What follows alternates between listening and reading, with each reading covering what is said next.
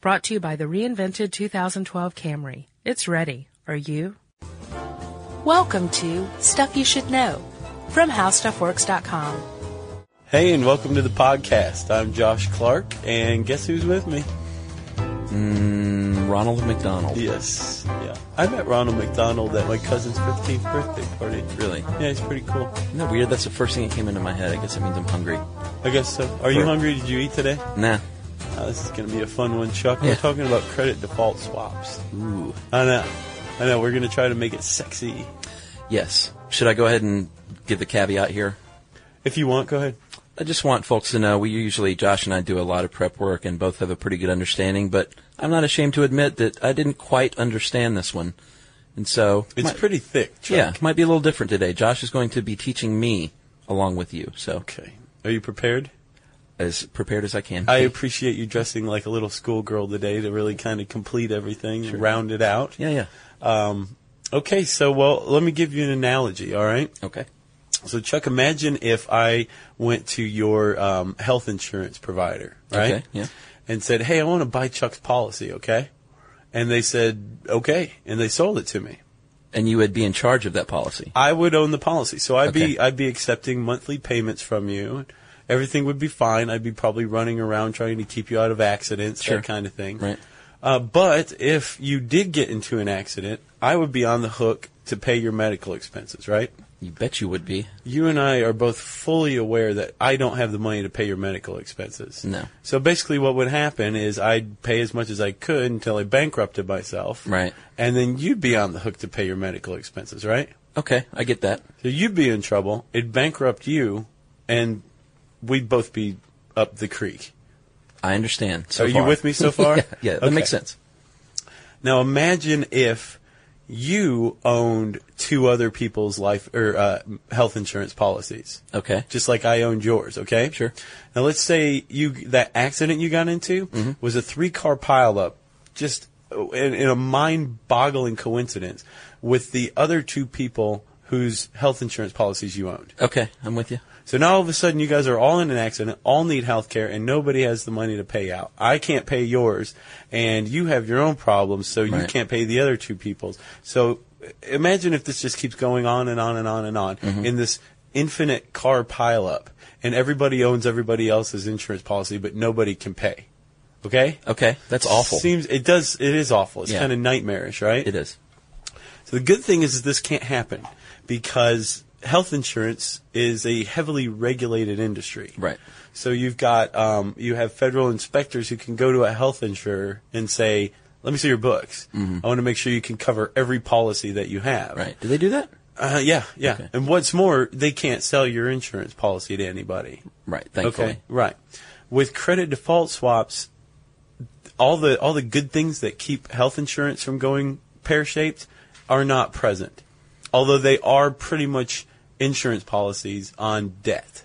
Okay? Okay. This is where I start to get a little fuzzy. I understand. It, it does get a little fuzzy at this point. It's a bit of a abstract. Um, it's a bit abstract for me. It is. It's insane. You have to be a a, a genuinely savvy person, m- and possibly a bit evil, to be able to really accurately uh, trade or make money in credit default swaps. okay. But you don't have to be evil to describe them to uh, people in podcast land. No, no. You just have to read them. Read, Okay. read the article several times and, Okay. and write it too. It doesn't hurt to write it. which I read it did. several times and it was still a little bit. Maybe you have to write it, writing it out.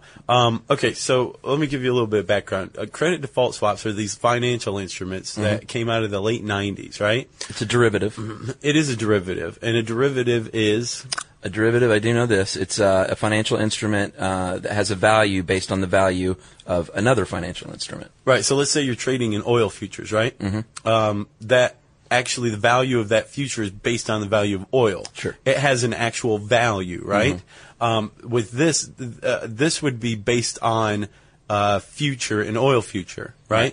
So it, it doesn't have its own value. Its value is based on the value of something else. So let's say you bought a bunch of oil futures Mm-hmm. and you were worried that the price of oil was going to go down, right? Sure.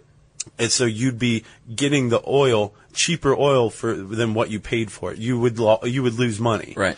You could. I, I'm not sure if you could or not, but let's say theoretically you could buy a uh, credit default swap to cover that eventuality. Okay. So it's like insurance. Still? That's exactly what it is. Okay. So in the 90s, um, they, they started uh, issuing these things on municipal bonds, which are were about as safe as it gets. Um, almost every city, except for probably Detroit, has a uh, AAA um, credit rating, right? right. So a municipal bond is a loan made to a city to finance a project. That's why it's a little more stable than your average uh, situation. Right, and a city can tax its citizens to Oh, pay off yes. its debts, They do. which is one of the reasons why they're so stable Okay. and reliable and creditworthy, right? Gotcha.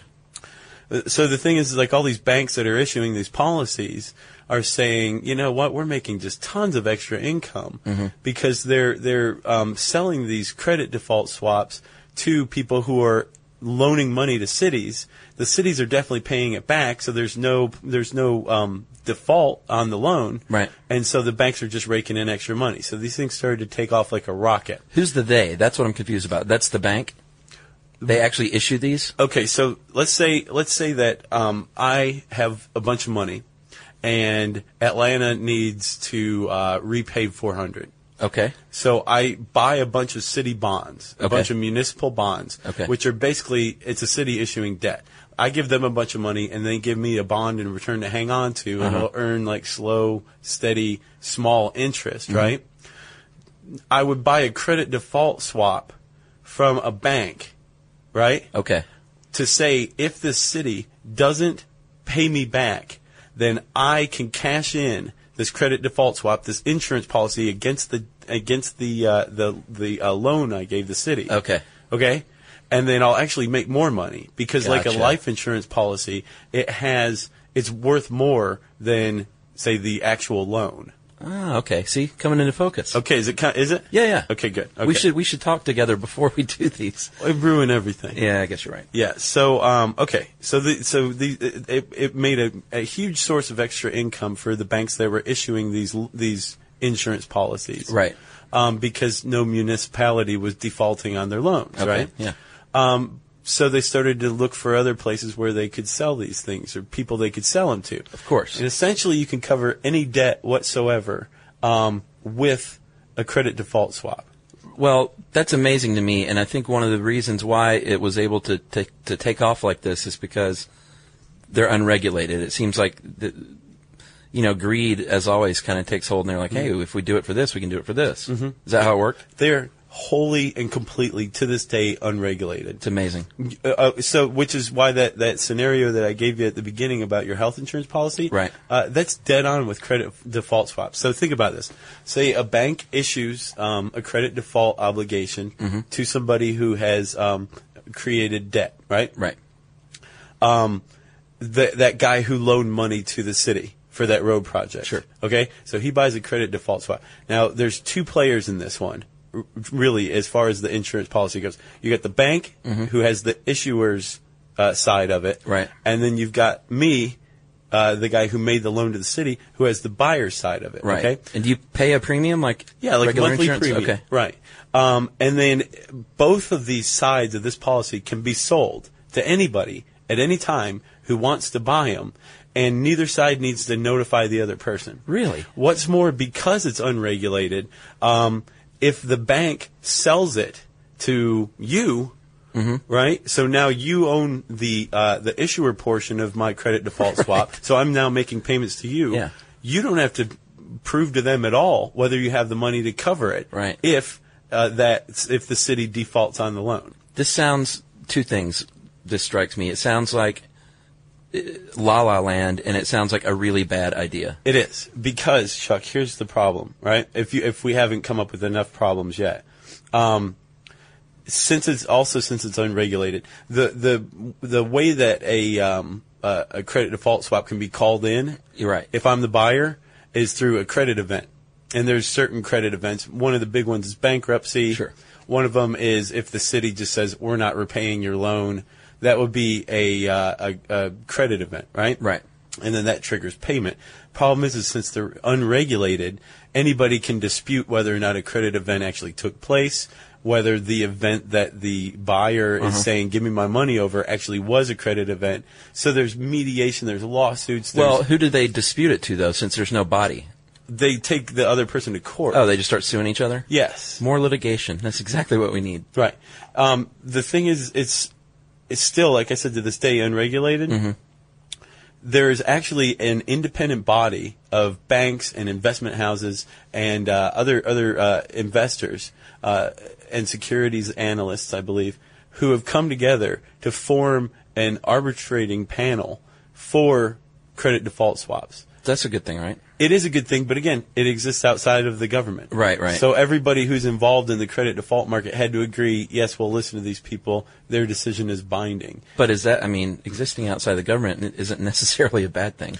No, it isn't, but I, I think to me it's just kind of one more point like, where's the SEC? Right. And I actually read that the SEC and the Treasury Department were encouraging this panel to form.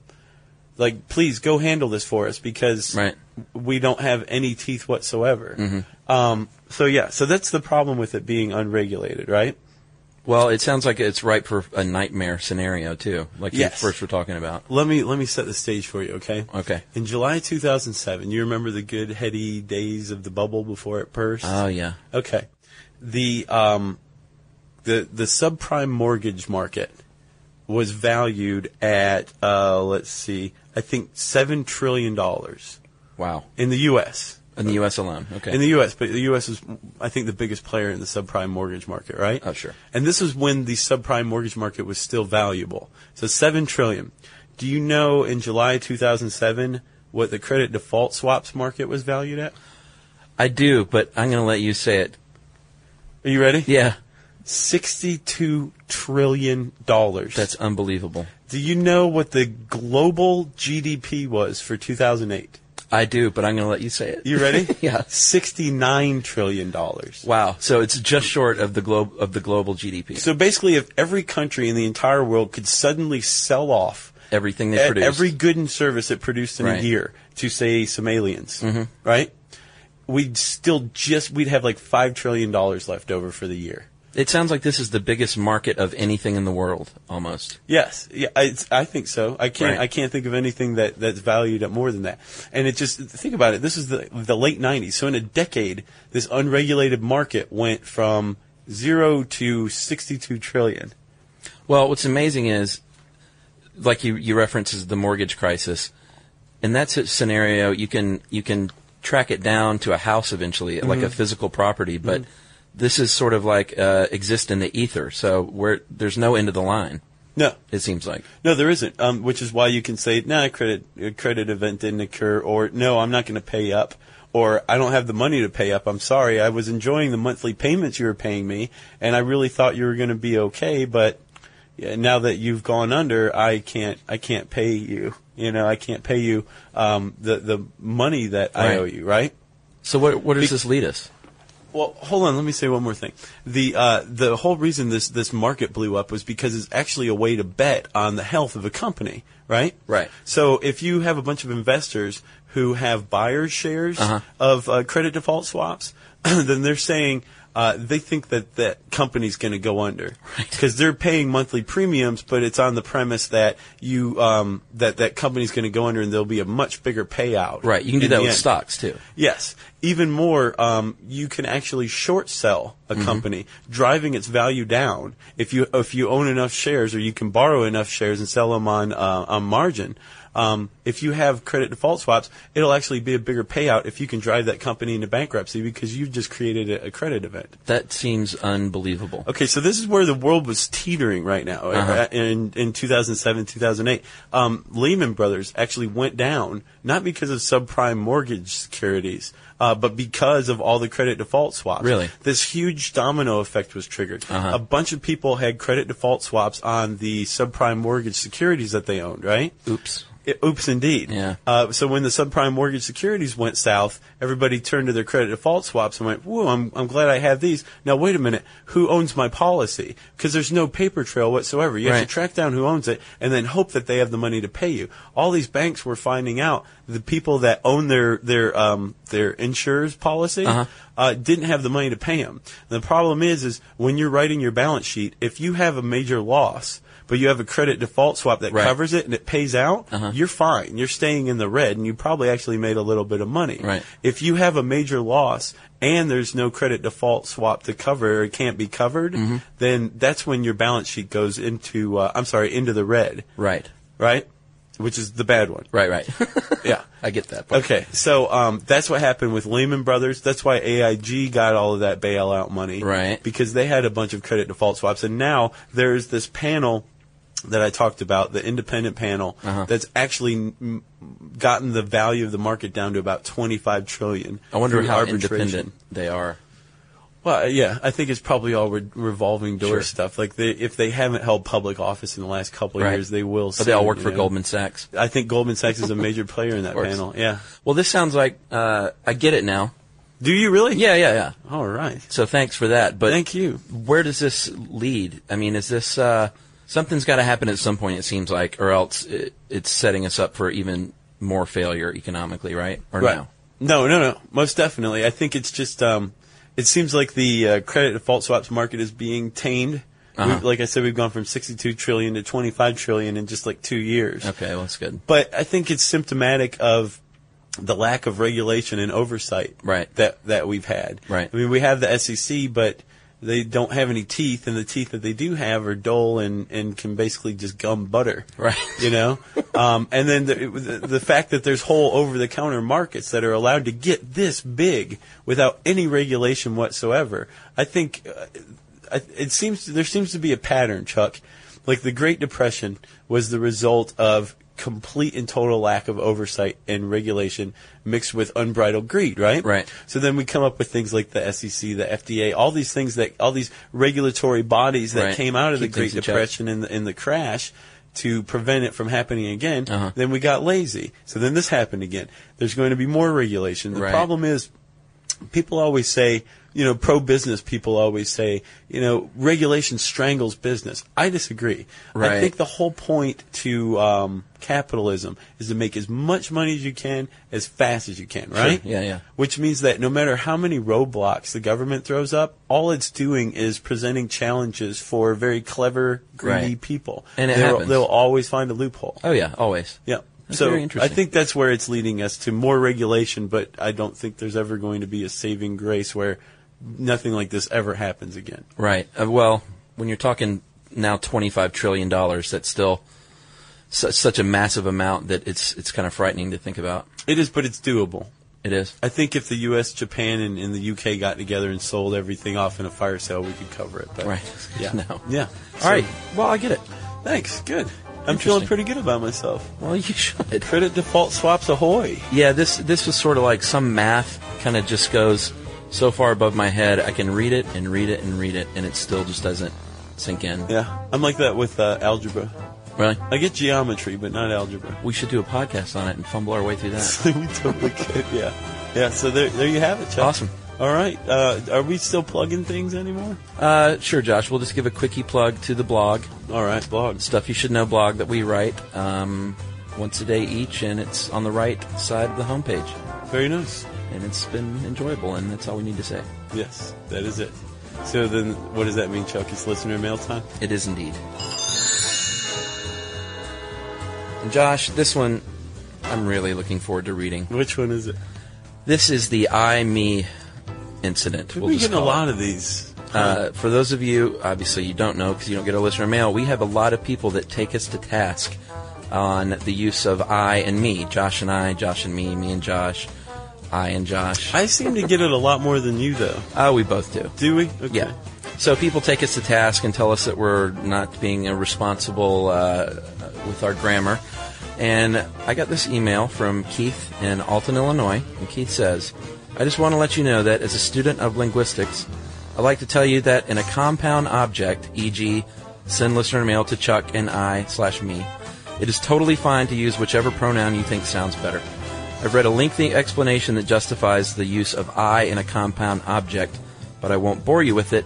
My main point is this talk in whatever way sounds right to you, while keeping in mind that certain non standard usage of words might put off some snooty pedants.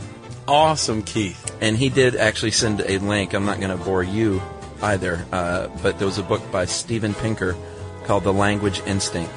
And uh, I mean, he sent me a whole page where the guy basically breaks it down, and in the end, I'll just read the one sentence. Steven Pinker, really? Yeah. Okay. Do you know him? I, I, I just heard of him last night for the first time. Really? Yeah, it's odd. How about that?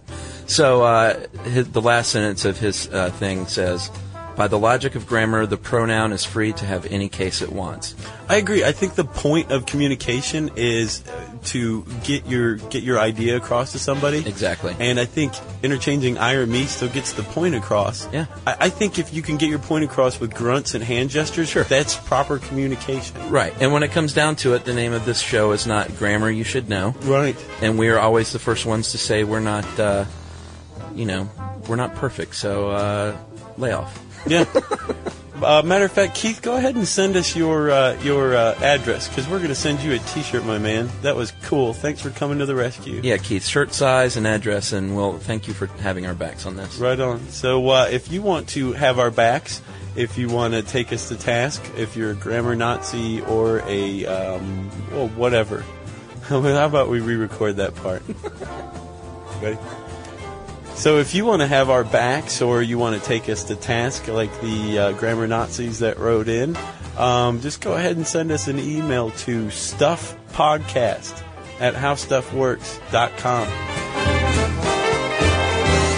For more on this and thousands of other topics, visit howstuffworks.com. Brought to you by the reinvented 2012 Camry. It's ready. Are you?